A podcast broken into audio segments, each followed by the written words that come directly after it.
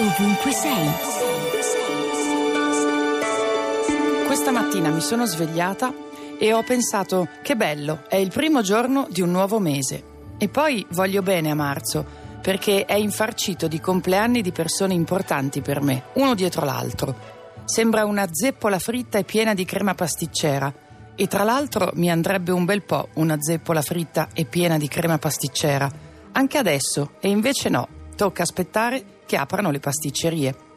E poi mi sono chiesta che si fa con un bel mese nuovo di zecca, tutto fritto e pieno di crema pasticcera, eh? Che si fa?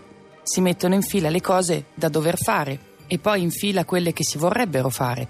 Si dà la precedenza alle persone che ci fa bene vedere e si chiude la porta in faccia a quelle che ci provocano malessere o ci fanno sentire che non andiamo bene come siamo. Porta in faccia e doppia mandata e si va dal parrucchiere e ci si mette uno smalto rosso e si provano un paio di scarpe con un po' di tacco e si finisce di leggere quel libro che si sta leggendo da settimane e ci si prepara ad iniziarne un altro. Oppure qualche altra cosa che piace a voi. Non siete d'accordo che marzo sia proprio un gran bel mese? Radio 2, ovunque sei.